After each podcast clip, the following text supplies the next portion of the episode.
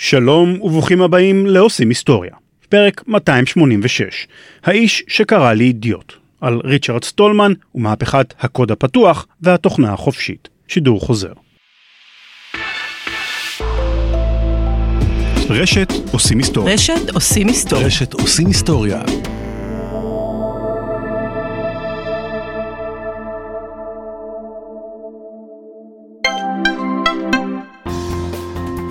הפרק בחסות הפודקאסט לעומק הרפואה, שירות לציבור של חברת סנופי. לעומק הרפואה הוא פודקאסט בהגשתי שעוסק במחלות ובעיות רפואיות שבדרך כלל לא זוכות לתשומת לב תקשורתית. בשני הפרקים הראשונים שעלו לאוויר, אני מספר על אטופיק דרמטיטיס, מחלת עור נפוצה, אבל קשה מאוד לאבחון, שהרופאים עדיין מתווכחים על הגורמים לה, וגם על סרטני עור, קרצינומה של תאי בסיס וקרצינומה של תאי קשקש. סוגי סרטן נפוצים הרבה יותר ממלנומה, אבל פחות מוכרים לציבור הרחב. חפשו את לעומק הרפואה בכל אפליקציות הפודקאסטים, באפליקציה של עושים היסטוריה ובדף הבית שלנו. ranlevy.com Tranquility Base here. The Eagle has landed. עושים היסטוריה עם רן לוי.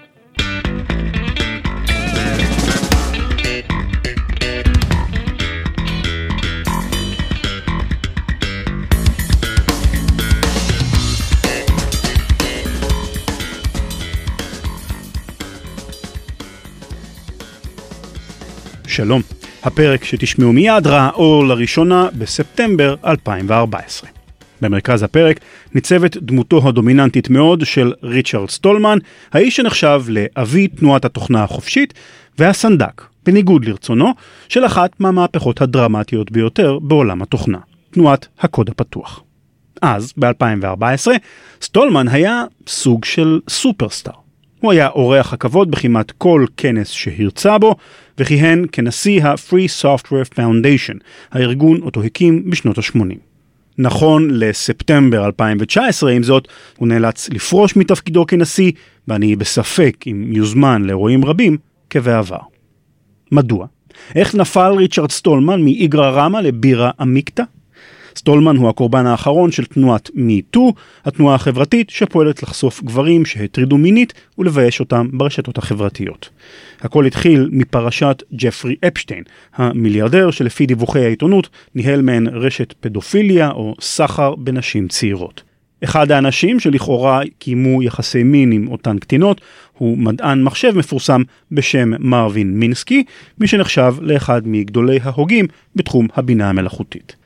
סטולמן, שגם לא עבר מפואר בפיתוח טכנולוגיות בינה מלאכותית, נחלץ להגנתו של מינסקי וטען שלא מדובר באונס אלא ביחסים שנעשו בהסכמה. לא ניכנס לפרטי הוויכוח הזה, אבל התוצאה הסופית היא שסטולמן הפך בעצמו למטרה לפעילי ה MeToo, שמו הוכפש ברשתות החברתיות, והסוף עגום. פיטורין מהארגון שאותו הקים ופרישה, זמנית יש לקוות, מהחיים הציבוריים. אולי אתם שואלים את עצמכם, איך יצא שסטולמן, שבכלל לא היה מעורב אישית בפרשת ג'פרי אפשטיין והטענות כנגד מרווין מינסקי, מצא את עצמו במצב הזה בכלל? הרי גם אם כתב משהו שפגע במישהו, הוא היה יכול להתנצל, להסביר שלא התכוון לפגוע, ולרדת מהעץ הזה. זה לא שהוא בעצמו אנס מישהי. אבל זה הקטע המדהים אצל סטולמן, תכונת האופי הבולטת ביותר שלו. הוא עקשן. הוא לא מוותר. אם סטולמן מאמין במשהו, הוא ילך איתו עד הסוף, גם אם כולם מסביב יגידו לו שזה לא חכם, שזה חסר תוחלת, ושזה רק יפגע בו בסופו של דבר. זה לא מעניין אותו. הלוגו של תנועת התוכנה החופשית, התנועה שייסד סטולמן, הוא איור של סטולמן כראש של שור בעל קרניים, ולא במקרה. כשהוא מסתער קדימה על נושא מסוים, הוא לא רואה בעיניים והוא לא מוותר אפילו במילימטר. גם כאן סטולמן לא התנצל ולא ויתר, והמשיך לטעון בתוקף שלתפיסתו, המקרה המדובר לא נופל תחת ההגדרה של אונס. האם הוא צודק או טועה? את זה ההיסטוריה תשפוט. אבל ללא צל של ספק, מה שקרה לסטולמן בשבוע שעבר הוא המשך ישיר של אותה תכונת אופי בולטת, אותה עיקשות חסרת פשרות שבזכותה הצליח לחולל מהפכה בעולם התוכנה, גם כשנגדו ניצבו כל חברות הטכנולוגיה הגדולות של העולם, והקרב היה נראה כמו מלחמה אבודה מראש. אז מיהו ריצ'רד סטולמן? מדוע הוא לא אוהב כשמכנים אותו הסנדק של תנועת ה open source? ולמה הוא קרא לי אידיוט? כל זה ועוד בפרק שלפניכם. האזנה נעימה.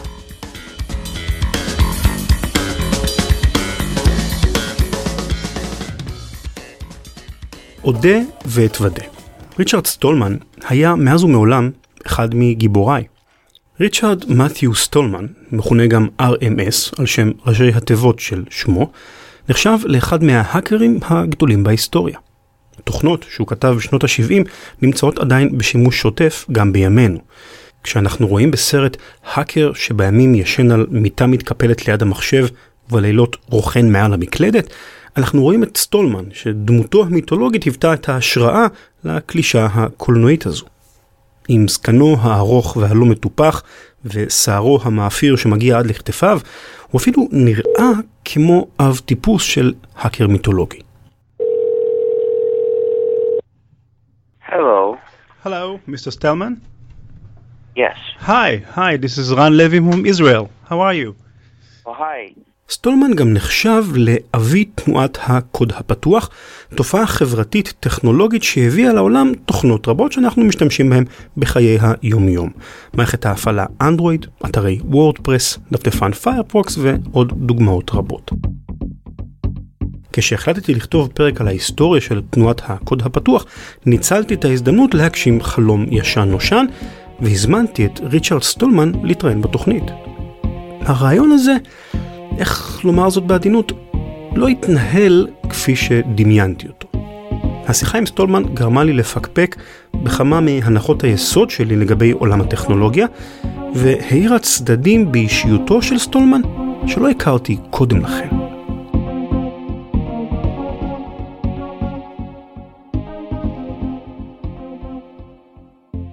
ריצ'רד סטולמן נולד בארצות הברית בשנת 1953. כבר בצעירותו הפגין נטייה ברורה למרדנות ולהתנהגות אנטי-ממסדית, ובעיות ההתנהגות שלו הביאו לכך שהחליף מספר בתי ספר. מבחינה חברתית, סטולמן היה אאוטסיידר ולא מצא את מקומו בין הילדים. הוא מעיד על עצמו שאף פעם הוא לא למד איך להסתדר עם אנשים אחרים כמו שצריך. מחשבים היו סיפור אחר לגמרי כמובן. כבר בבית הספר היסודי קרא חוברות הדרכה של מחשבים וכתב תוכנות, על דף. אלו היו שנות ה-50 וה-60, ימים שבהם גישה למחשב הייתה זכות נדירה. רק כשהיה בתיכון ראה סטולמן מחשב אמיתי במו עיניו, אבל בשלב הזה הוא כבר ידע על מחשבים הרבה יותר מאשר מרבית בני גילו. סטולמן למד פיזיקה באוניברסיטת הרווארד היוקרתית, הוא אהב את הלימודים אבל נתקל בתופעה שהרגיזה אותו. פרופסורים רבים החזיקו מסופי מחשב במשרדיהם האישיים ונהגו לנעול את דלתות המשרדים בלילות. לא היו מסופי מחשב רבים בהרווארד באותם הימים, והסטודנטים שיוועו לכל דקת עבודה מול מחשב שהם הצליחו לגרד. אבל הפרופסורים, בעלי השררה במוסד, לא הסכימו לוותר על הצ'ופר שהם העניקו לעצמם, וכך ניצבו המחשבים בלילות חסרי מעש כמו אבנים אלקטרוניות יקרות, בזמן שמעבר לדלת היו מי שהיו זקוקים להם בדחיפות. לא רחוק מהרווארד עומדת MIT, שנחשבת לאחת האוניברסיטאות הטכנולוגיות המובילות בעולם. במהלך לימודיו בהרווארד ביקר סטולמן במעבדה לבינה מלאכותית של MIT, ומצא שם גישה שונה, הפוכה כמעט מזו שהכיר בהרווארד.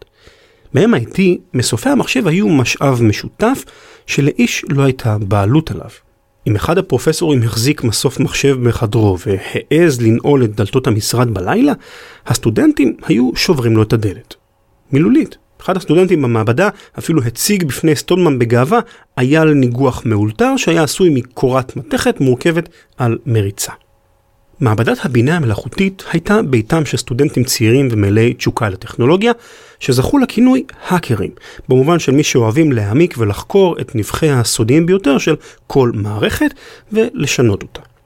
ההאגרים של מעבדת הבינה המלאכותית רצו ליצור דברים מעניינים בכלים שעמדו לרשותם ולא הייתה להם טיפת סבלנות או סובלנות כלפי מי שניסה לרסן אותם או להציב בדרכם מכשולים. עבור סטולמן זו הייתה אהבה ממבט ראשון. הוא הצטרף לצוות המעבדה ויחד עם המתכנתים האחרים פיתח תוכנות ורעיונות שנחשבים לאבני דרך בהיסטוריה של הטכנולוגיה המודרנית. למשל, אלגוריתם חשוב בתחום הבינה המלאכותית, כתבן, טקסט אדיטור פופולרי מאוד בשם Emacs, מערכת הפעלה חדשנית בשם ליספ ועוד. החיים במעבדת הבינה המלאכותית היו אינטנסיביים. הפרופסורים והסטודנטים הרגילים במרכאות של האוניברסיטה עבדו ביום, וכשהם עזבו, ההאקרים השתלטו על המעבדה. סטולמן וחבריו עבדו אל תוך השעות הקטנות של הלילה, הזמינו אוכל סיני בשלוש לפנות בוקר, ועבדו על התוכנות שלהם עד שנפלו שדודים אל מיטות מתקפלות בפינות החדר. סטולמן נהנה מכל רגע.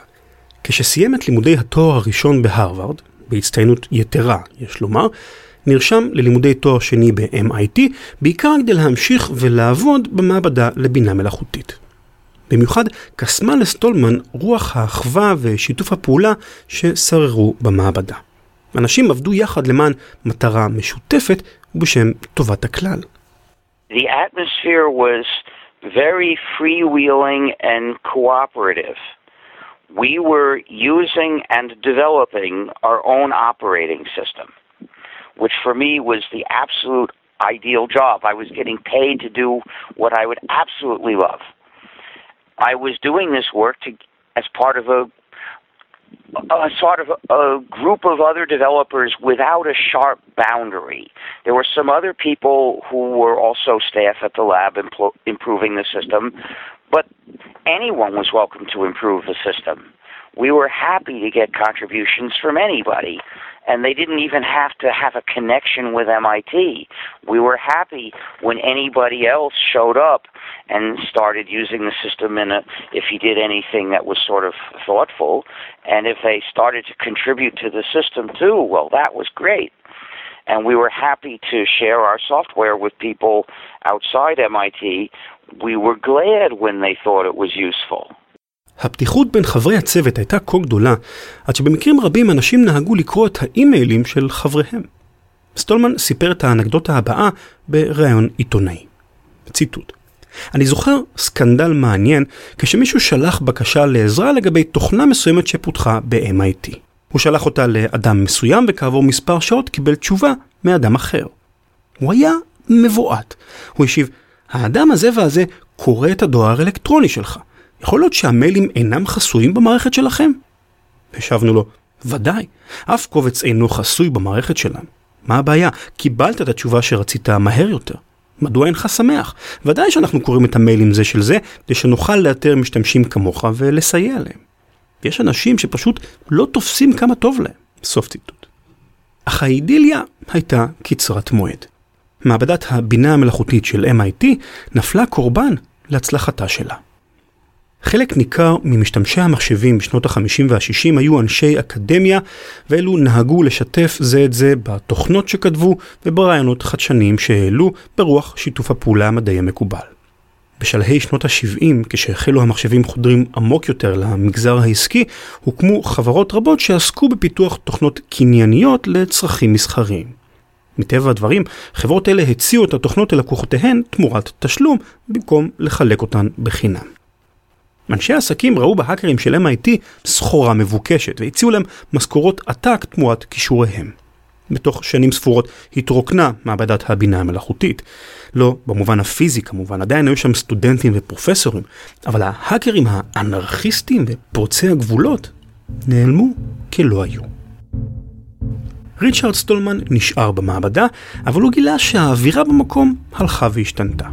המתכנתים שנותרו במעבדה כבר לא ששו לחלוק זה עם זה ידע ופתרונות יצירתיים לבעיות טכנולוגיות. בעולם המסחרי החדש, ידע היה כוח, ידע היה כסף.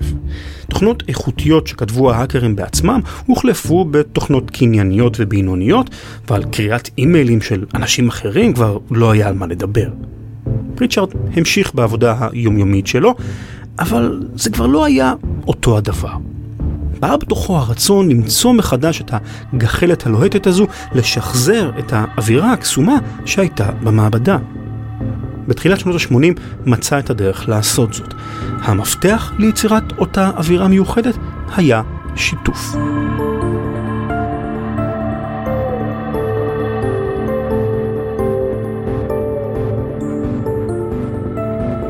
בעולם התוכנה, המילה שיתוף בעלת משמעות עמוקה ומורכבת יותר מזו שאנחנו משתמשים בה ביומיום. נניח שאני טבח במסעדה. אני מכין מנה נפלאה של ספגטי בולונז, ממש כמו הספגטי האגדי של אמא. ללקק את האצבעות. אני מגיש את המנה לשולחן והסועדים אוכלים את הספגטי בתיאבון. אפשר לומר ששיתפתי את המנה עם הסועדים, אבל זה לא יהיה נכון במאת האחוזים. אם לא סיפרתי לסועדים איך מכינים את הספגטי, דהיינו, אם לא נתתי להם את המתכון, הם לא יוכלו להכין אותה בעצמם בעתיד. רק אם אשתף אותם במתכון, אתן להם משהו משמעותי יותר מרצועות ארוכות ודקות של פסטה. אני אתן להם את הרעיון של פסטה בולונז ואת ההבנה האינטימית של האופן שבו מרכיבי המנה השונים מתערבבים זה בזה ליצירת טעמים נפלאים. אם למישהו מהסועדים יש את הכישרון והרצון, הוא יכול לקחת את המנה שלי, לשנות אותה וליצור מנה חדשה ואולי טעימה יותר. בעולם התוכנה, המתכון מכונה קוד המקור. אלו הם ההוראות שהמתכנת כותב כדי להסביר למעבד מה עליו לעשות. ההוראות האלו הופכות לאחר תהליך מסוים לתוכנה שהמשתמש הרגיל עובד מולה. למשל משחק, דפדפן או מערכת הפעלה. אני יכול לתת למישהו עותק של המשחק שלי, זה כמו לתת לו צלחת של ספגטי בולונז, אבל רק אם אני אתן לו את קוד המקור של המשחק, זה יהיה שיתוף במלוא מובן המילה. מתכנת שיקבל את קוד המקור שלי יוכל להסיק מתוכו את הרעיונות והטכניקות שבהן השתמשתי, ללמוד ממנו, ואולי להפוך אותו למשחק טוב ומוצלח עוד יותר. אבל זו כמובן הסיבה שבעטייה חברות מסחריות לא נוהגות לחשוף את קוד המקור של התוכנות שלהן. להפך, קוד המקור נחשב לסוד מסחרי ונשמר בקנאות, שכן איזו חברה רוצה שהמתחרים שלה יפתחו משחק טוב ומוצלח יותר מהמשחק שלה. סטולמן ידע שהמפתח ליצירת קהילת מתכנתים שחולקים את אותה התשוקה לטכנולוגיה ואת הרצון לתרום לטובת מטרה משותפת, הוא ביצירת סביבה של שיתוף פעולה מלא, ללא גבולות או עכבות. דהיינו שהמתכנתים ישתפו זה עם זה את קוד המקור של התוכנות שאותן הם כותבים. במילים אחרות, זה ההבדל שבין קבוצת סועדים שאוכלים מנות מוכנות זה לצד זה בנימוס קריר, לבין קבוצת שפים שעובדים מסביב לשולחן המטבח, מתווכחים בלהט על התבלין המוצלח ביותר ועל הטמפרטורה הנכונה בתנור, ויחד יוצרים מנה נפלאה שאיש לא יצר קודם. האש והחום נמצאים במטבח, לא בשולחן המסעדה. But I wanted to create once again a community in which people would work together contributing in the spirit of scientific cooperation to making software for everyone to use. So I realized that the only way we could have such a community is if we were using free software. We had to make sure that all the software we were using was in fact free, and then we could have such a community. But there wasn't sufficient free software, so that was my job. I had to bring into existence a free software operating system, but this time one for modern computers instead of for a 1968 computer design. So that's what I started to do. I announced the development of the GNU operating system, spelled GNU, and asked for people to join and help. מערכת הפעלה היא כלי חיוני בתהליך יצירת תוכנות חדשות. היא מהווה תשתית שעליה תוכנה פועלת, בדומה לאופן שבו כבישים, שלטים ורמזורים מהווים תשתית לתנועת המכוניות. בשנת 1983 פרסם סטולמן הודעה באחת מקבוצות הדיון באינטרנט, ובה הכריז על הקמת פרויקט גנו, שבמרכזו יצירת מערכת הפעלה חדשה ומודרנית. מערכת ההפעלה הנפוצה והפופולרית ביותר באותה התקופה הייתה יוניקס, ורוב המתכנתים הכירו אותה וידעו איך לעבוד איתה. אבל יוניקס הייתה רכושה של חברת AT&T, וכל מי שרצה להשתמש בה היה צריך לשלם ל-AT&T. סטולמן ביקש ליצור מערכת הפעלה שתהיה דומה מאוד ליוניקס, אבל לא תהיה סגורה וקניינית כמו יוניקס. זהו מקורן של ראשי התיבות גנו. גנו is not Unix. אלו ראשי תיבות ריקורסיביים שבהם ה-G מציינת גנו ראשי התיבות עצמם. שנה מאוחר יותר, ב-1984, עזב ריצ'רד סטולמן את MIT כדי להתרכז בפרויקט גנו והקים ארגון בשם FSF, Free Software Foundation. הוא ביקש למסד את רעיון השיתוף שהיה נפוץ בשנות ה-60 וה-70 וליצור תנועה חברתית בעלת אידיאולוגיה ברורה, שחבריה תומכים ומסייעים זה לזה. האידיאולוגיה שבבסיס פרויקט גנו הייתה לעודד אנשים ליצור ולהשתמש בתוכנות חופשיות, Free Software. There's a definition of free software. A program is free software if it gives you, the user, the four essential freedoms. And these are freedom zero, freedom to run the program as you wish for whatever purpose you have. Freedom one, freedom to study the source code of the program and change it so it functions for you the way you want it to. Freedom two, the freedom to make exact copies and give or sell them to others when you wish. And freedom three is the freedom to make copies of your modified versions and give or sell them to others when you wish. סטולמן הדגיש בכל הזדמנות שהמילה free ב-free software היא במשמעות של חירות או חופש ולא חינם. The word free is, has multiple meanings.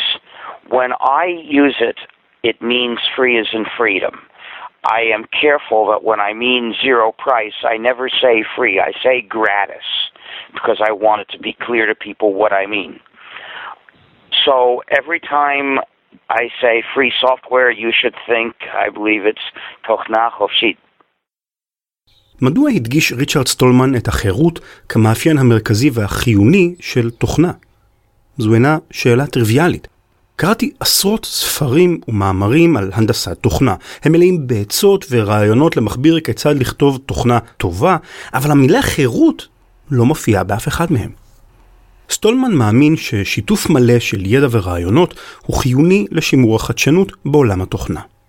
תוכנה קניינית, כזו שלמשתמש אין גישה לקוד המקור שלה, יכולה אולי להיות שימושית, אבל היא אינה תורמת דבר לחדשנות ואולי אפילו בולמת אותה. נניח לשם הדוגמה שאני מתכנת ושאני רואה בתוכנה שבה אני משתמש, למשל מעבדת המילים Word של מייקרוסופט, משהו שאפשר לשפר אותו. זה יכול להיות שיפור משמעותי כמו תמיכה טובה יותר בשפה העברית, או אפילו שיפור מינורי כמו שינוי מיקומו של כפתור כזה או אחר. כיוון שמייקרוסופט לא מעניקה לי גישה לקוד המקור, אין לי שום דרך לשפר את התוכנה. ברור שאני יכול להחליט שאני כותב מחדש את וורד ויוצר גרסה טובה ומשופרת שלה, אבל זה לא מעשי. יידרשו לי שנים של מאמץ כדי ליצור את התוכנה הגדולה והמורכבת הזו מאפס, בזמן שכל מה שרציתי הוא שינוי מינורי בלבד. במילים אחרות, אם אין למתכנתים גישה לקוד המקור של התוכנות, הם מוגבלים ביכולתם ללמוד משגיאותיהם והצלחותיהם של מתכנתים אחרים, ומוגבלים ביכולתם להכניס שיפורים וחידושים בתוכנות. סטולמן רואה בשליטה על תוכנה חלק ממאבק כוחות בין האזרחים הפשוטים לבעלי הכוח והשררה בחברה.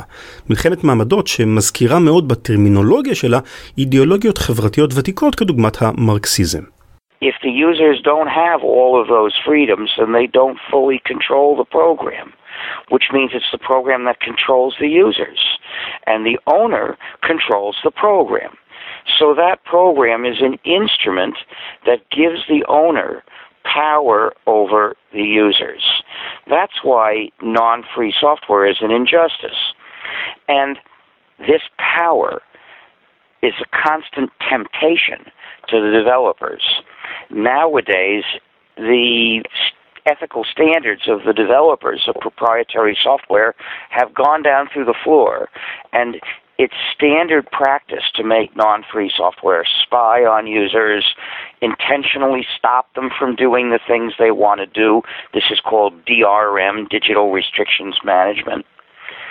And there are also back doors that accept commands from somebody else to do something to the user. And some proprietary programs are platforms for censorship. רעיונותיו של סטולמן לגבי חירות ושיתוף פעולה קסמו לרבים, ותנועת התוכנה החופשית הלכה וצברה תאוצה. חבריה ארגנו כנסים, פרסמו מגזינים מקוונים והשתתפו בקבוצות דיון באינטרנט. מתכנתים נוספים התגייסו כדי לסייע לסטולמן בפרויקט גנו. זו הייתה עזרה מבורכת, שכן למרות שסטולמן כתב לא מעט מהקוד הנדרש בכוחות עצמו, כתיבת מערכת הפעלה היא משימה מורכבת מאוד, שדורשת אלפי שעות עבודה. על אף העזרה ורוח ההתנדבות, בתחילת שנות ה-90 מצא סטולמן את עצמו ניצב מול בעיה לא פשוטה.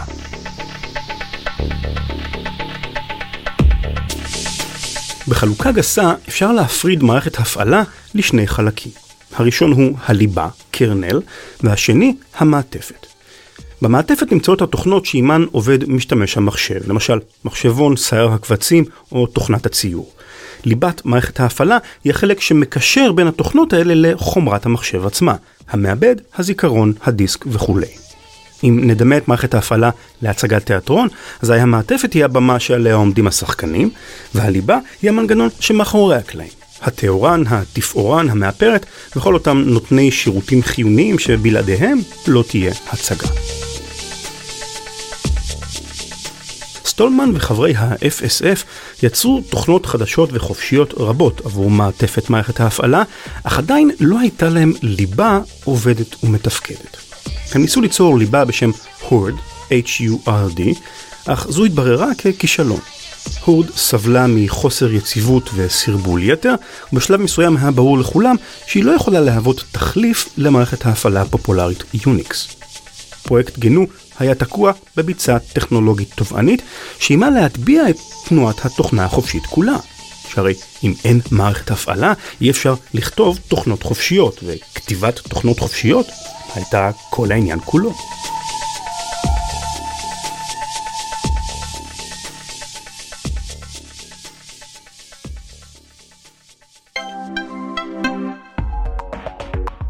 אתגרי ניהול ואבטחה של רשתות מחשוב ארגוניות בקנה מידה גדול. פינה בחסות תופין, המגייסת מפתחים ואנשי QA. אחת הבעיות הגדולות עם רשתות מחשוב ארגוניות היא שהן אף פעם לא סטטיות. תמיד צריך לשנות משהו. כשמדובר ברשת של חברה קטנה, שינויים הם עניין קל. אבל בארגון גלובלי של עשרות אלפי עובדים, שינויים ברשת הופכים לאתגר לא פשוט. שי דיין, CTO מוצרי הענן של תופין, מספר על האתגר הזה וכיצד מוצר הדגל של Tufin, ה-Tufin Orchestration Suite, פותר אותו.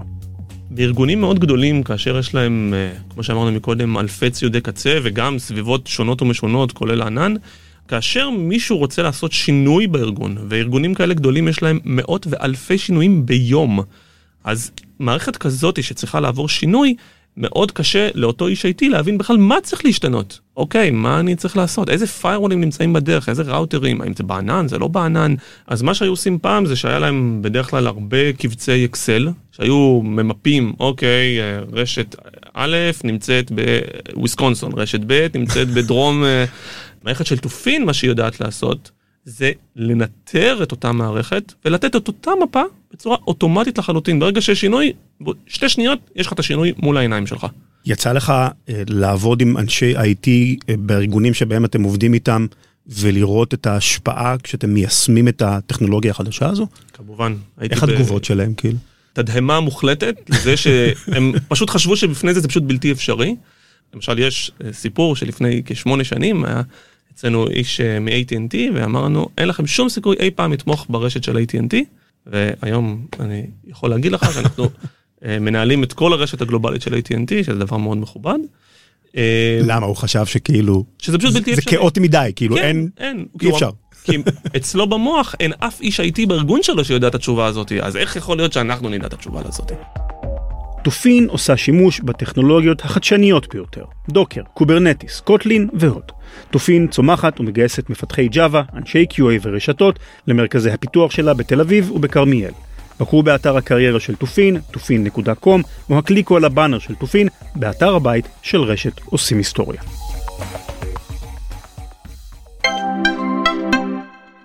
העזרה הגיעה ממקור בלתי צפוי. באוגוסט 1991 פרסם סטודנט פיני צעיר בשם לינוס בנדיקט טורוולדס הודעה באחת מקבוצות הדיון באינטרנט.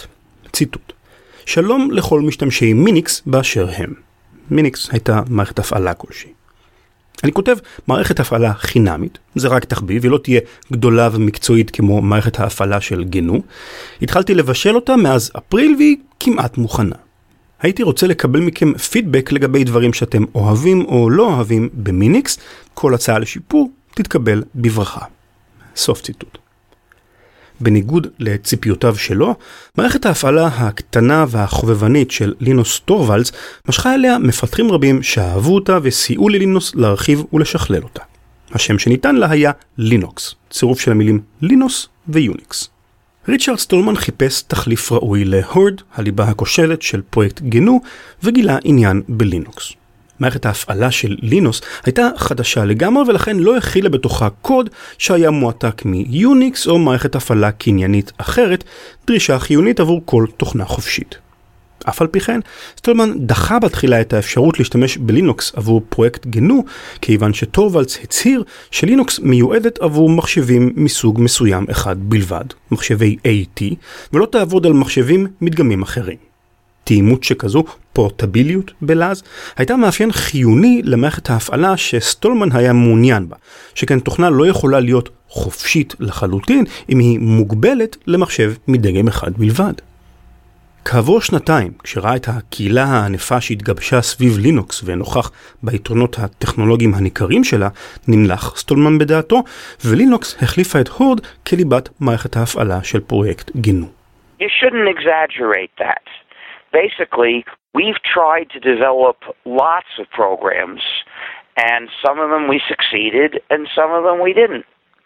The important thing is that we did get a free kernel. צירופה של לינוקס נתן לפרויקט גנו רוח גבית אדירה. לינוקס הייתה ליבה מוצלחת, ועם התוכנות שפיתחו סטולמן ומתנדביו עבור המעטפת, הן יצרו מערכת הפעלה חזקה, מתוחכמת ואמינה מאוד, שהוכיחה את תקפות רעיונותיו של סטולמן. שיתוף מלא של ידע ורעיונות יכול להפיק תוכנות מורכבות ואיכותיות שיתחרו בהצלחה בתוכנות הקנייניות שמוכרות חברות מסחריות כדוגמת מייקרוסופט ואחרות. חברים רבים נוספים הצטרפו לתנועת התוכנה החופשית, והמוניטין של ריצ'רד סטולמן כנביא וכמייסד של התנועה התבסס בהתאם. אך למרות שלינוקס, או בשמה המלא גנו/לינוקס, שהרי מדובר בצירוף של ליבה ומעטפת, למרות שלינוקס הייתה תוספת חשובה לפרויקט גנו, היא גם התבררה כסוג של סוס טרויאני, שעתיד היה להביא לקרע חמור בקהילה הצעירה. למרות שריצרד סטולמן הוא דמות נערצת בעיני רבים, הוא גם נחשב לאדם לא קל, בלשון המעטה. נוכחתי בכך בעצמי כשניסיתי לתאם עמו את הרעיון הטלפוני. כבר במייל הראשון שקיבלתי ממנו, סטולמן הציב תנאי ברור לקיום הראיון, שהדגיש בפרק באופן מפורש שלינוקס היא חלק מפרויקט גנו, ושאכנה אותה בשמה המלא, גנו/לינוקס. אם לא אסכים, אין ראיון. הוא גם דרש שאעשה הבחנה ברורה בין תוכנה חופשית וקוד פתוח, נקודה שאגיע אליה בהמשך, ואם לא, אין ראיון. ולקינוח, סטולמן ביקש שהפרק יופץ בקובץ בפורמט חופשי ונטול זכויות יוצרים, כדוגמת אוג וורביס, ושהאתר של עושים היסטוריה לא יעשה שימוש בטכנולוגיה קניינית כגון JavaScript. לזכותו של סטולמן ייאמר שהוא הסכים להתפשר על הדרישות האחרונות, כשהסברתי לו שהאתר של עושים היסטוריה לא יעבוד בלי JavaScript, ושחלק ניכר מהמאזינים אפילו לא יודעים מה זה אוג וורביס. סטולמן לקח על עצמו להיות משקל נגד כנגד אותם משתמשים שמעדיפים את הנוחות שמציעות תוכנות קנייניות, על פני החירות שמעניקות התוכנות החופשיות. Like, there might be somebody who wants to talk with you using Skype. Now, Skype is a proprietary program, and we know it's malware. So if you put it on your computer, you're surrendering your freedom. בשלב הזה תהיתי אם כדאי לגלות לריצ'רד שאני מדבר עמו ברגע זה ממש באמצעות סקייפ. It's the act of a fool. במחשבה שנייה, אולי לא. People who really value freedom tell others no. No, I won't have Skype on my computer. No, I won't use Skype on someone else's computer because if I'm using it, then someone else is using it because of me. And I'm not going to encourage someone else to surrender freedom by doing that. But that takes moral courage. It takes moral courage. And our society doesn't, doesn't promote moral courage. ביקור קצר באתר הבית של סטולמן נותן מושג כללי מדויק יחסית לגבי אופיו המיליטנטי. הוא עמוס במסרים ובקריאות לפעולה כגון קריאה להתנגד לקידוחי נפט בקוטב הצפוני, קריאה להחרים את פייסבוק בגלל בעיות הפרטיות השונות שלה, להחרים את אפל, את אמזון, את מערכת הפטנטים ואפילו להחרים את הארי פוטר כיוון שריצ'רד סטולמן רואה בג'יי קיי רולינג, הסופרת שמאחורי הארי פוטר, אישה תאבת בצע. בשנת 1996 נערך כנס של תנועת התוכנה החופשית בהשתתפותו של סטולמן וחברים בולטים נוספים בארגון ה-FSF. המרצה המרכזי בכנס היה לינוס טורוולדס. זה הרגע לספר שלמרות תרומתו לפרויקט גנו, טורוולדס לא היה שותף לרעיונותיו האידיאולוגיים של סטולמן. הוא שמח לעזור לגנו ועשה שימוש ברבות מהתוכנות שיצאו מהפרויקט, אבל בניגוד לסטולמן, טורוולדס התעניין יותר באספקטים הטכנולוגיים של הנדסת תוכנה ומערכות הפעלה, ולא באספקטים החברתיים שעניינו את סטולמן. על הבמה בכנס, לינוס העביר הרצאה מעניינת ומשעשעת שבה הוא סיפר בין היתר שהוא אוהב מאוד להשתמש בפאורפוינט, תוכנת המצגות מבית מייקרוסופט. עבור סטולמן ותומכיו הנלהבים, הצהרתו של טורוולדס הייתה סוג של חילול קודש. פאורפוינט הייתה בעיניהם תועבה, תוכנה קניינית של חברה שידועה בהתנהגות העסקית הדורסנית שלה. להשתמש בפאורפוינט? מי יעשה דבר כזה?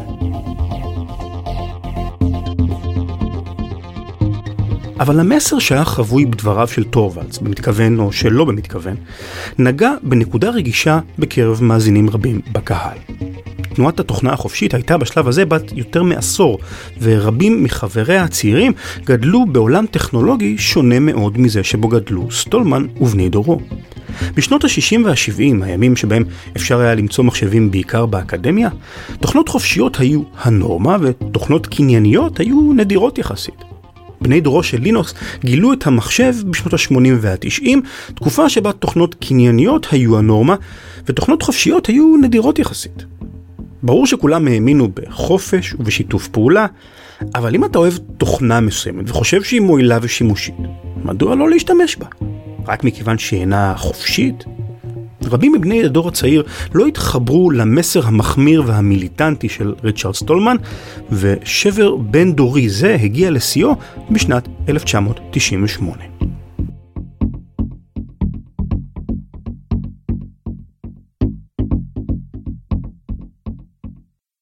הפופולריות של מערכת ההפעלה גנו/לינוקס הדגימה באופן ברור את הפוטנציאל החיובי שבשיתוף ידע והתנהלות פתוחה וחסרת סודות בהנדסת תוכנה. ובכל זאת היו עדיין מהנדסים ואנשי עסקים רבים שהטילו ספק ביכולת תנועת התוכנה החופשית להוות אלטרנטיבה אמיתית לתוכנות הקנייניות. והיו להם סיבות מצוינות להטיל ספק, סיבות שברובן הגדול רלוונטיות גם בימינו. למשל, גם אם תוכנה היא חופשית ומותר לכל אחד להשתמש בה ללא תשלום, זה לא אומר שהיא אינה עולה כסף. כל תוכנה זקוקה לתחזוקה, שיפורים מתמידים ותיקון תקלות, והשירותים האלה דורשים אנשי מקצוע מיומנים ויקרים למדי, כמו שתיל שנוטעים בגינה בחינם, אבל צריך להשקות אותו במשך 20 השנים הבאות. ישנה גם בעיה כלכלית ברורה.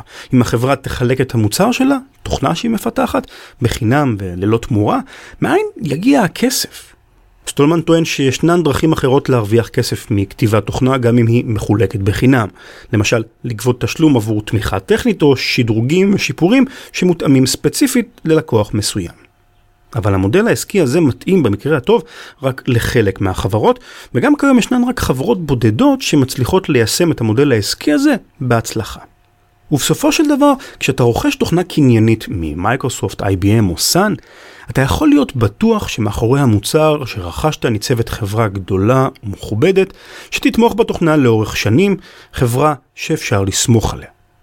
קהילת התוכנה החופשית הייתה לתפיסתם חבורה של מתכנתים מוכשרים מאוד ללא ספק, אבל לא ארגון מסודר ואמין שאפשר לבנות עליו את התשתית הטכנולוגית של העסק שלך. אם אתה צריך מכונת כביסה, ממי תקנה אותה? מהסטודנט המגניב מהקומה למטה שבנה בעצמו מכונת כביסה מדליקה בחדר העבודה שלו? או מחברה גרמנית שמייצרת מכונות כביסה מאז הימים שבהם הנזל וגרצל פיזרו פירורי לחם ביער השחור. הסטודנט יכול לעבור דירה מחר, ומי יודע כמה זמן תחזיק מעמד המכונה שלו. בפברואר 1998 נפגשו בקליפורניה מספר מפתחים ואנשי עסקים מתחומים שונים בעולם התוכנה, שהמשותף לכולם היה רצונם לקדם את רעיון התוכנה החופשית. הבעיה הייתה שאם עולם העסקים יעמוד בסירובו לאמץ את התוכנות החופשיות וימשיך להעדיף תוכנות קנייניות, תנועת התוכנה החופשית לא תגיע לשום מקום ולא תשפיע על עולם הטכנולוגיה באופן מהותי. אחת הסיבות להתנגדות לתוכנה החופשית הייתה פרשנות שגויה של המושג Free Software. אנשי העסקים ששמעו את המונח Free Software חשבו שמדובר בתוכנה שמחולקת בחינם, וחינם זה לא טוב. מה שמקבלים בחינם כנראה לא שווה כסף. זו לא הייתה כמובן כוונתו של ריצ'רד סטולמן, הוא דיבר על חירות, לא על חינם, אבל אנשי העסקים לא הבינו ולא רצו להבין את הדקויות האידיאולוגיות שמאחורי התוכנה החופשית. המשתתפים בפגישה החליטו שחובה עליהם לחנך את עולם העסקים לגבי יתרונותיה האמיתיים של תוכנה חופשית, וכדי לעשות זאת עליהם להתנתק מהמעמסה האידיאולוגית שכפה עליהם ריצ'רד סטולמן. זו לא הייתה החלטה קלה. ריצ'רד סטולמן היה דמות ענקית, גדולה מהחיים. הוא היה הנביא שירד מההר והראה לעם איך צריך להתנהג. הוא היה הנזיר שהקדיש את חייו לטובת המטרה שכל אחד מהם האמין בה. הוא היה הלב והפנים של תנועת התוכנה החופשית. איך אפשר להתנתק מדמות כזו?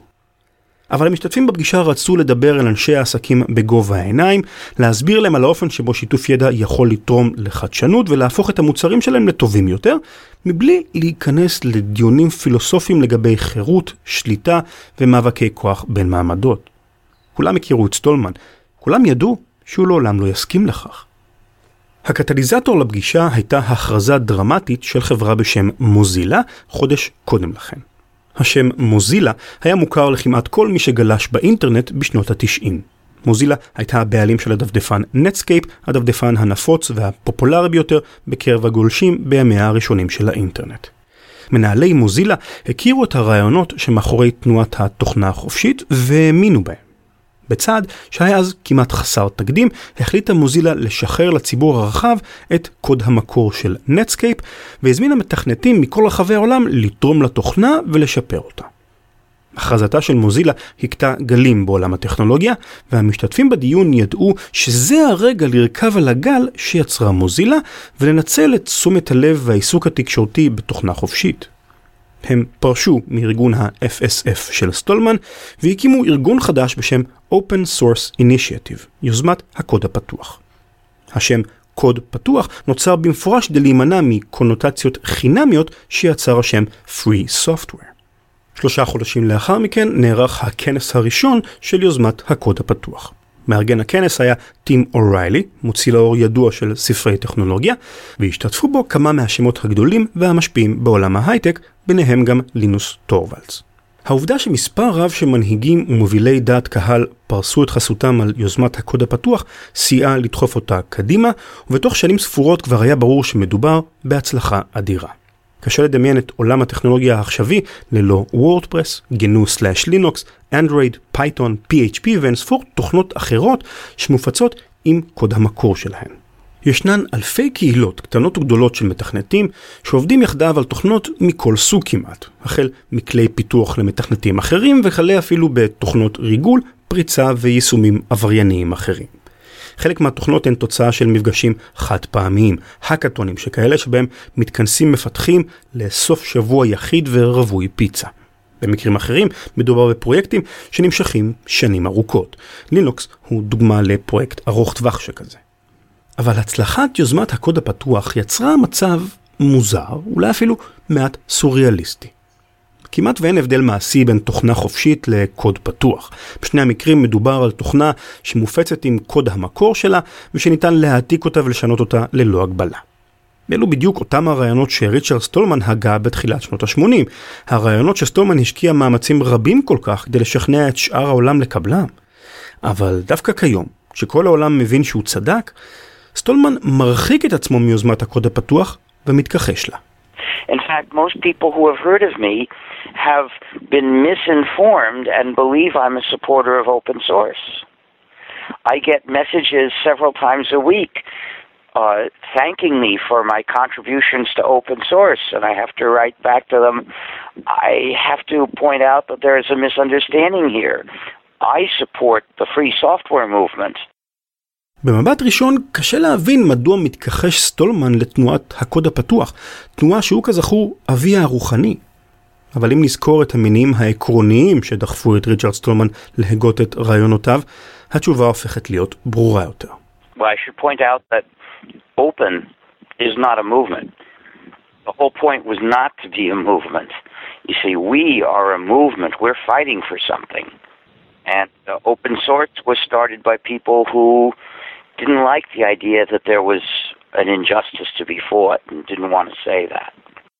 במילים אחרות, אנשי הקוד הפתוח הולכים באותה הדרך שבה הולך ריצ'רד סטולמן, אבל הם עושים זאת מסיבות שונות משלו, סיבות כלכליות ומעשיות ולא מאידיאולוגיה חברתית. סטולמן לא מוכן לקבל את זה. עבורו, המניע לפעולה חשוב לא פחות מהפעולה עצמה. באימייל הראשון שכתבתי לסטולמן הצגתי את עצמי ואת עושים היסטוריה וביקשתי לראיין אותו אודות ההיסטוריה של תנועת הקוד הפתוח. סטולמן כתב לי בחזרה, ציטוט, אתה אולי אינך מודע לכך, אבל מה שביקשת הוא כמו לבקש מאורי אבנרי להתראיין כנציג הליכוד. סוף ציטוט. התעקשותו של סטולמן לא הועילה לו הרבה. יוזמת הקוד הפתוח זכתה בבכורה, ותנועת התוכנה החופשית שהולידה אותה נדחקה לשוליים וכמעט שאינה מוכרת לציבור הרחב. קל לפתור את סטולמן כאידיאולוג שמרן ונוקשה שלא מסוגל למחול על כבודו, ולהודות שמישהו הצליח לשווק את רעיונותיו בצורה טובה יותר משהוא עצמו עשה זאת. האם אכן זה המצב? אני בכלל לא בטוח. הנה דוגמה שאולי תגרום לכם לחשוב פעמיים. היא נסובה סביב תוכנה שסביר להניח שמוכרת לרוב המאזינים, מערכת ההפעלה אנדרואיד. מערכת הפעלה אחת אמרתי? לא, תחשבו פעמיים. אתם אולי אינכם מודעים לכך, אבל יש שתי מערכות הפעלה בשם אנדרואיד.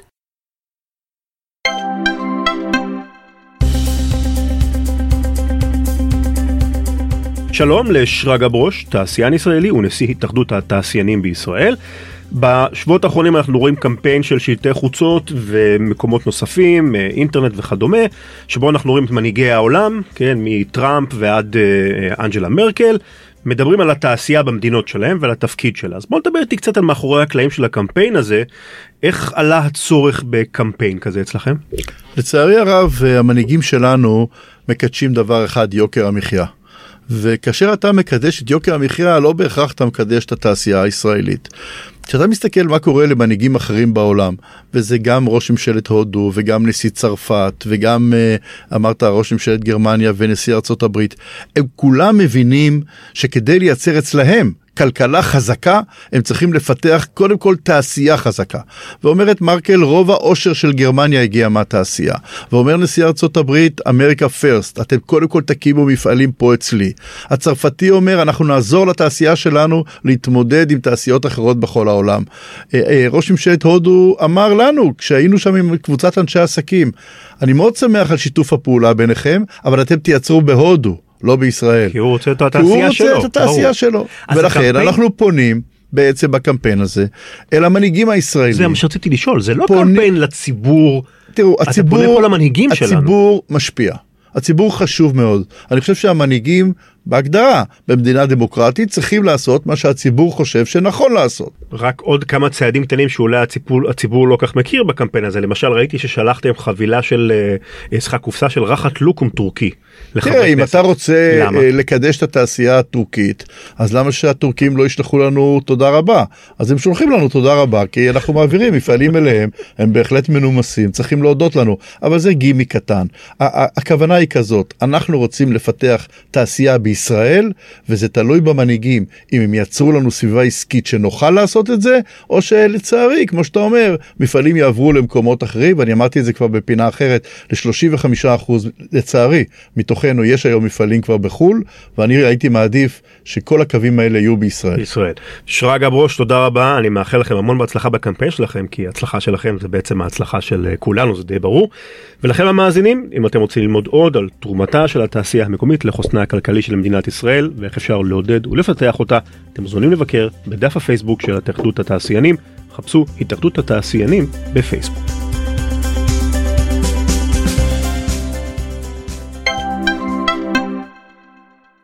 a widescreen iPod with touch controls, a revolutionary mobile phone, and a breakthrough internet communications device. בשנת 2006 נהנתה חברת אפל משליטה כמעט מוחלטת בשוק הטלפונים החכמים. An iPod, a phone, and an internet communicator. An iPod, a phone. Are you getting it? These are not three separate devices. This is one device. And we are calling it iPhone. Today, today Apple is going to reinvent the phone. כשאמרת טלפון חכם התכוונת לאייפון. חברות כמו נוקיה ומוטורולה הפכו כמעט בן לילה ממובילות טכנולוגיות לדינוזאורים עתיקים ומאובקים. בגוגל, ענקית האינטרנט, הביטו על הצלחתה של אפל בחשש. גוגל ידע שמי ששולט על המכשיר שדרכו נכנס הגולש לאינטרנט מחזיק בידיו כוח אדיר. רוב המשתמשים לא טורחים לשנות את הגדרות ברירת המחדל, כגון באיזה מנוע חיפוש הם ישתמשו כדי לחפש מידע ברשת. גוגל רצתה לקחת אליה לפחות חלק מנתח השוק של אפל בעולם הטלפונים הניידים, כדי לשמר את שליטתה בתחום החיפוש ושירותים מקוונים אחרים, והייתה מוכנה לעשות כל מה שידרש לצורך מטרה זו. לשם כך יזמה גוגל ב-2006 את פרויקט Android Open Source Project. אנדרואיד היא מערכת הפעלה לטלפונים חכמים שפותחה על ידי חברה בשם אנדרואיד בע"מ. גוגל קנתה את אנדרואיד בע"מ והחליטה לשחרר לעולם את קוד המקור של מערכת ההפעלה כדי לדרבן מתכנתים וחובבי טכנולוגיה לפתח אפליקציות עבור אנדרואיד ולהציע שיפורים שיעזרו להפוך אותה למוצלחת יותר ממערכת ההפעלה של האייפון. Hi, welcome to Mountain View, California. I'm speaking here at Google's headquarters, and I'd like to tell you about something I'm really excited about. It's called Android, and it's a new open source operating system and software platform for mobile phones. And to show you אנדרואיד היא לא תוכנה חופשית במלוא מובן המילה. על אף שהיא מבוססת במקור על גנו/לינוקס, חלק מהקוד שלה נלקח מתוכנות קנייניות שונות. אף על פי כן, סביב אנדרואיד צמחה קהילה ענפה מאוד של מפתחים שהשקיעו שעות רבות ביצירת אפליקציות חדשניות, גרסאות לא סטנדרטיות, רומים, והתאמה של אנדרואיד לטאבלטים, למצלמות, לטלוויזיות ועוד. קפיצה מהירה אל ההווה. היוצרות התהפכו. אנדרואיד התבררה כמערכת הפעלה טובה ומוצלחת, וכיום טלפונים חכמים מבוססי אנדרואיד הם המכשירים הדומיננטיים בשוק המובייל. ישנן למעלה ממיליון אפליקציות עבור אנדרואיד מכל סוג ולכל מטרה. במילים אחרות, אנדרואיד שווה הרבה כסף לגוגל. במצב עניינים כזה, היותה של אנדרואיד תוכנה מסוג קוד פתוח משחקת לרעתה של גוגל מבחינה עסקית. כיוון שקוד המקור של אנדרואיד פתוח וזמין לכולם, אין שום דבר שמונע מחברה אחרת לקחת את הקוד, לשנות אותו במעט או אפילו לשפר אותו באופן כלשהו, ולהשתמש בו בטלפונים ניידים או טאבלטים מתוצרתה. במקרה שכזה החברה המתחרה נהנית מנקודת פתיחה מצוינת. גוגל כבר עשתה את רוב העבודה הקשה, והחברה המתחרה מקבלת לידיה מערכת הפעלה בשלה, אמינה, עם יותר ממיליון אפליקציות ומאות מיליוני לקוחות פוטנציאליים בכל רחבי העולם. inventors of normal. So when we bring you a new Kindle Fire, you should know. למעשה, זה בדיוק מה שעשתה אמזון. אמזון לקחה את אנדרואיד, התאימה אותו לטאבלטים מתוצרתה, ויצרה חנות אפליקציות מתחרה לזו של גוגל. And 22 million movies, TV shows, songs, apps, books, and more. Hey, normal. Take that. The all new Kindle Fire HD. לא צריך להיות בעל תואר במנהל עסקים כדי להבין שלגוגל אין שום אינטרס להעניק לחברות מתחרות כדוגמת אמזון מתנה במרכאות בדמות מערכת הפעלה מוכנה ובשלה. מצד שני, גוגל גם לא רוצה להרגיז את קהילת המפתחים שסייעו לה במשך השנים, ולכן היא לא רוצה להכריז באופן חד צדדי שאנדרואיד מפסיקה להיות תוכנת קוד פתוח. הפתרון שמצא גוגל לתסבוכת הזו הוא להרוג את ה-Android Open Source Project לאט ובהדרגה במעין גסיסה איטית ומתמשכת. כשמשתמש מפעיל בפעם הראשונה את טלפון האנדרואיד החדש שהוא רכש זה עתה, הוא מוצא עליו מספר אפליקציות בסיסיות וסטנדרטיות שמותקנות מראש. לוח שנה, מקלדת, מצלמה, נגן מוזיקה וכדומה. האפליקציות האלה הן חלק מפרויקט הקוד הפתוח של אנדרואיד, וכל יצרן טלפונים שרוצה להשתמש באנדרואיד מקבל אותה בחינם כחלק ממערכת ההפעלה. בתחילה דאגה גוגל לעדכן ולשפר את האפליקציות האלה באופן שוטף. בכל מספר חודשים הייתה יוצאת גרסה משודרגת של אפליקציית לוח השנה, מקלדת טובה יותר וכולי. בשנים האחרונות הפסיקה גוגל לעדכן את אפליקציות הקוד הפתוח והוציאה אפליקציות חדשות ותואמות להן, אבל קנייניות, לא בקוד פתוח. את אפליקציית ה-SMS החליפה אפליקציית Hangouts, את אפליקציית המוזיקה המקורית החליפה אפליקציית Google Play Music, ואותו הדבר גם לגבי אפליקציות החיפוש, לוח השנה, מצלמה, מקלדת ועוד. האפליקציות החדשות זוכות לשדרוגים תכופים, בזמן שאפליקציות הקוד הפתוח מתיישנות ונרכבות להן לאיתן. למשל, לאפליקציית החיפוש הקניינית של גוגל יש יכולת זיהוי קול, הקראה של תוצאות החיפוש ואינטליגנציה שמנסה לנחש מראש את צורכי המשתמש. אפליקציית החיפוש של גרסת הקוד הפתוח מסוגלת לבצע חיפוש, וזה הכל. כעת, הבה נשים את עצמנו בנעליה של חברה שמייצרת טלפונים סלולריים, סמסונג למשל. אנדרואיד היא תוכנה בקוד פתוח וסמסונג יכולה להשתמש באנדרואיד כמו שהיא, היא לא חייבת לקבל את רשותה של גוגל. אבל מה שסמסונג מקבלת היא מערכת הפעלה סוג ב', שורה של אפליקציות מיושנות וגרועות למדי שלא זכו לשדרוג משמעותי לפחות מזה שנה או שנתיים. לקוחותיה של סמסונג לא מוכנים לסבול זאת כמובן. הם מעוניינים באפליקציות הטובות והמשוכללות ביותר כמו אלו שיש לחברים שלהם. כפי שכתב אחד המגיבים בפורום המוקדש לאנדרואיד, ציטוט, אתה צריך להיות מאמין קנאי בעיקרון הקוד הפתוח ברמתו של סטולמן כדי אפילו לחשוב על להשתמש באנדרואיד ללא אפליקציות של גוגל, מכיוון שחוויית השימוש בטלפון החכם היא די תפוקה אם אתה מוציא את גוגל מהמשוואה. סוף ציטוט. אז סמסונג פונה לגוגל ומבקשת ממנה, אפשרי ללקוחותיי להתקין את האפליקציות שלך. גוגל משיבה, כמובן, אין בעיה, אבל ראשית, עליך להבטיח לי, אולי באמצעות חתימה על מסמך כלשהו, שלא תפתחי גרסה עצמאית של אנדרואיד ללא אישורה של גוגל.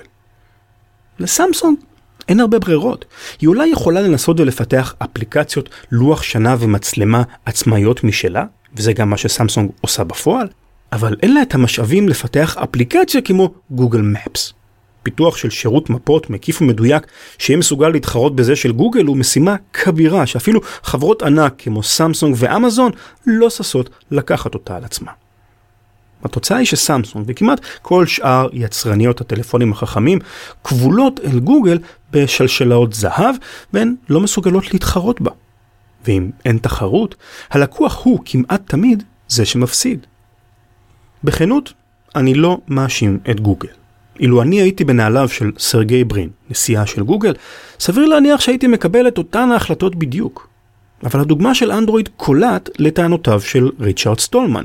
גוגל אימצה את מדיניות הקוד הפתוח מכיוון שזו הביאה לה תועלת עסקית, וברגע שהפסיקה להועיל לה, היא נסוגה ממנה בהדרגה. אילו אימצה גוגל את מדינות התוכנה החופשית מטעמים אידיאולוגיים, להבטיח את חירות המשתמש, לעודד חדשנות וכולי, היא לא הייתה נסוגה ממנה בכזו קלות, אם בכלל.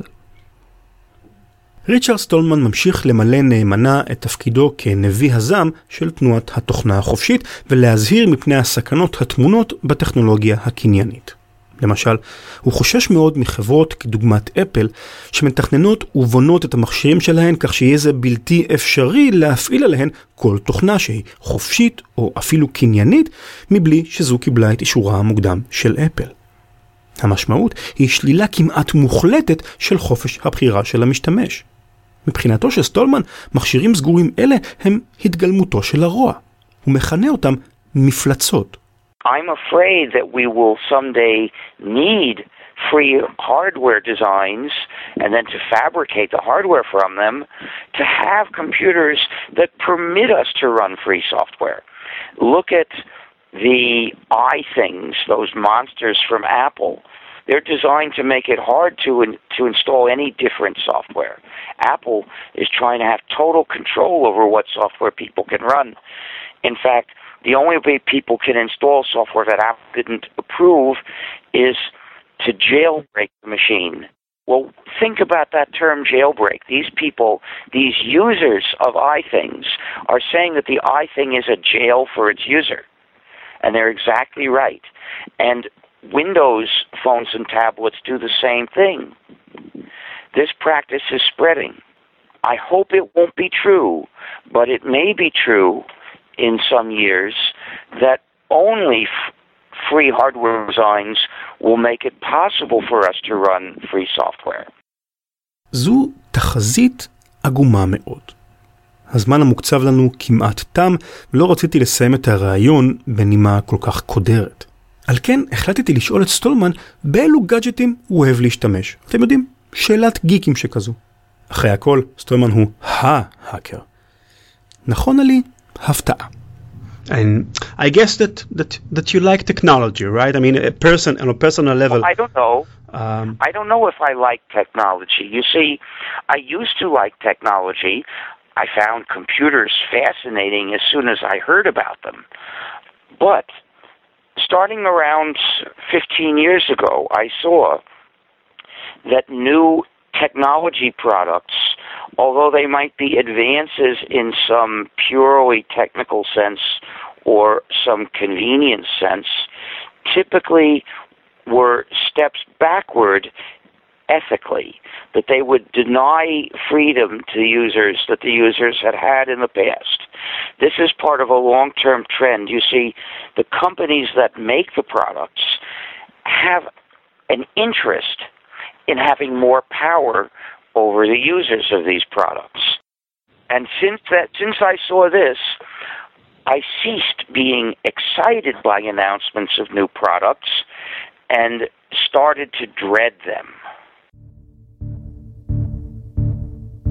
אני מוכרח להודות שסטולמן גרם לי לחשוב. תמיד הייתי חובב מושבע של טכנולוגיה מכל סוג ומיהרתי לקנות ולבדוק כל גאדג'ט חדש וכל אפליקציה מגניבה שיצאה לשוק. אף פעם לא הקדשתי מחשבה מעמיקה לשאלות כמו חופש בחירה, עידוד החדשנות ושאר הסוגיות שמעלה סטולמן. סביר להניח שמעתה ואילך יהיה מודע לזרמים העמוקים האלה יותר מבעבר, ואולי החלטות הקנייה שלי יושפעו גם משיקולים אתיים ולא רק טכנולוגיים. אבל עד כמה רחוק אני מוכן ללכת עם האמת הפנימית שלי? ריצ'רד סטולמן, כפי שהיה בשנות ה-70 וה-80, היה דמות מעוררת השראה עבורי. הוא היה האקר מיתולוגי, אדם שנשם, שתה ואכל טכנולוגיה 24 שעות ביממה. הישגיו בתחום התוכנה הם לא פחות מכבירים. אבל ריצ'רד סטולמן של 2014 הוא כבר לא גיק. אין לו טלפון סלולרי, הוא לא מאזין לקבצי mp3 ואפילו לא אוהב את הארי פוטר. סטולמן לא אוהב טכנולוגיה, הוא מפחד ממנה. זה כמו לשמוע את סופרמן מתוודה שהוא מפחד לטוס. זו נשמעת כמו בחירה בלתי אפשרית, לוותר על אהבת הטכנולוגיה או לוותר על החירות שלי. אני חושש שאם סטולמן צודק, יבוא היום ואולי אאלץ לבחור. אני חושש מהיום שבו אגלה אולי שאני לא אמיץ מספיק כדי לעשות את הבחירה הנכונה.